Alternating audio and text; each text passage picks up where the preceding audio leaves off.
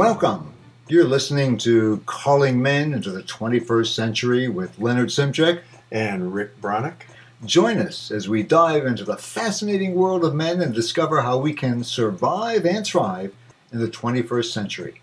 We're really calling men to adopt a classics model. That's our acronym for classics. C stands for connection, L for love, A authenticity, S spirituality, S sexuality, I intention, C community, and S sovereignty.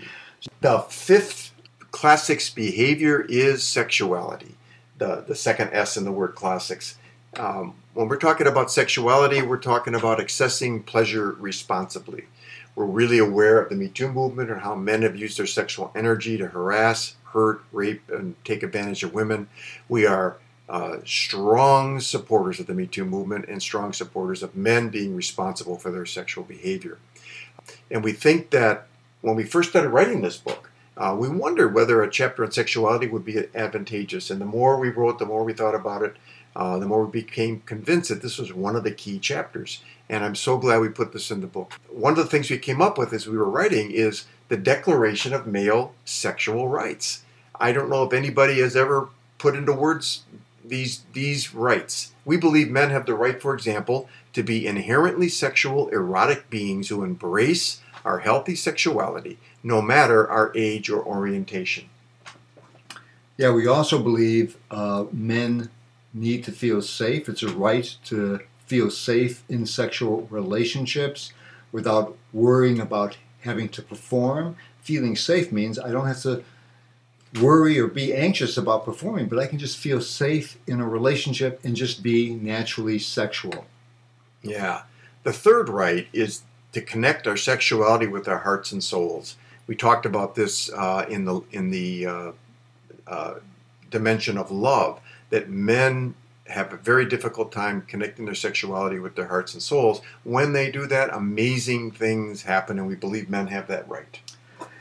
And what happens is the right to receive joy, aliveness, and connection from authentic sexual expression. So when we are really connected throughout our body, again, using all these dimensions, wow, we can really fully express ourselves with wonderful joy and passion. The fifth right is to freely explore our own truths about our sexual expression, what turns us on, and what is playful and fun and erotic between consenting adults.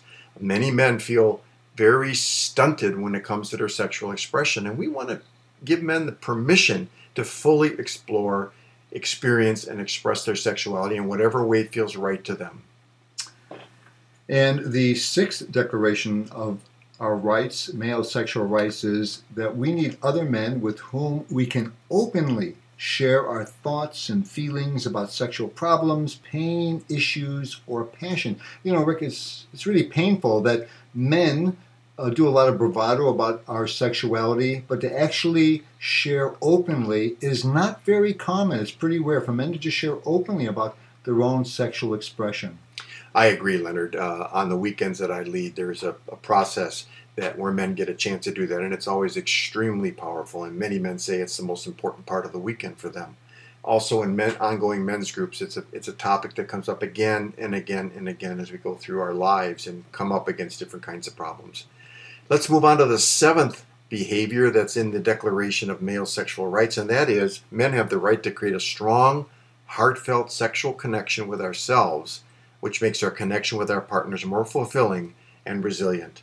We get to exp- experience and practice on our own bodies and learn to love our bodies, and that makes us better lovers with our partners. Right. And the eighth Declaration of Male Sexual Rights is that we have a right to be celibate or asexual without shame this is very important. So right now I'm not in a relationship, mm-hmm. and I was in the seminary and practiced celibacy. So when I'm not in a relationship, I do practice celibacy, and I can do that freely without feeling ashamed. Oh, something's wrong with me that I'm not in a sexual relationship. It's important that we we are mm, overcome any shame base. Yes, in fact, in my first marriage, I was celibate for a very long time, not by choice, but that's the way it was, and I had some shame about it. And I'm glad that we've added that as the eighth and final right that men have around their sexuality. You know, I think, Rick, one of our future podcasts would just be devoted purely to sexuality because it's really a hot area uh, that us men really rarely talk about. But let's move on to the next level, next to the I in the classics, and that sounds that's for intention. Can you share with us a little bit what that's about?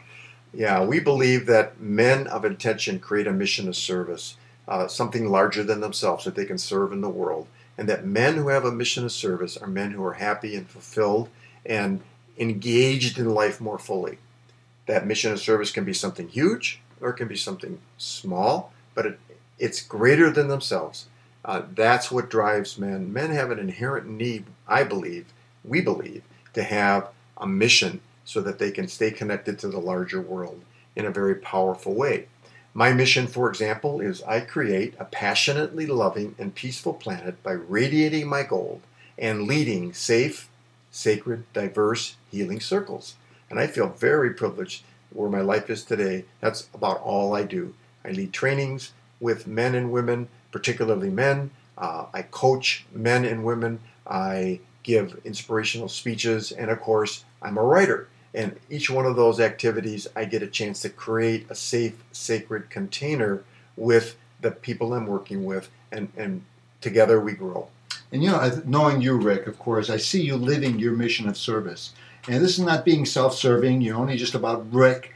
You're really being of service to the community, knowing that you have your gifts, your talents that you're sharing, so you can be a model for other men to step up into uh, just being a very uh, more connected, more loving man in the world. So I think that's uh, it's important that when we do live our mission of service, it, others recognize it and they see that.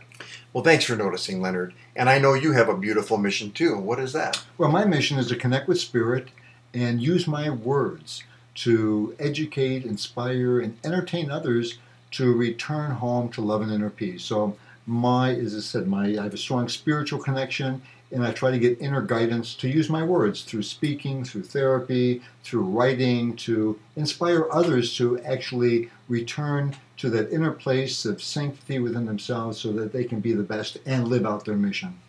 I love your mission, Leonard, and I know you live it fully in the world. What's important for a mission is that it has a clear vision of what the what you want the world to be like and supported by an action that creates that vision more and more in the world every day the two things together become an unstoppable force to change the world.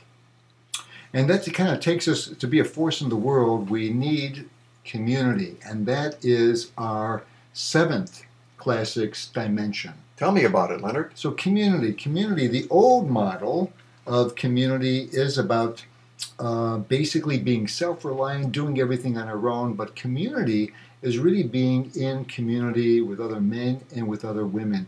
It really blows my mind whenever I'm uh, counseling men and I say, Well, who, who, would you say are your closest friends? And I hear this over and over again. Either they don't have friends or who they said were their closest friends were friends that they maybe they talk to once a month yeah. or once every three months. Or a drinking buddy. Or a drinking buddy. Yeah. So community is really about establishing community where we are connected. And so you, you, and I are in the same circle mm-hmm. where we get together weekly to share where we're at, to get accountability, to get a support.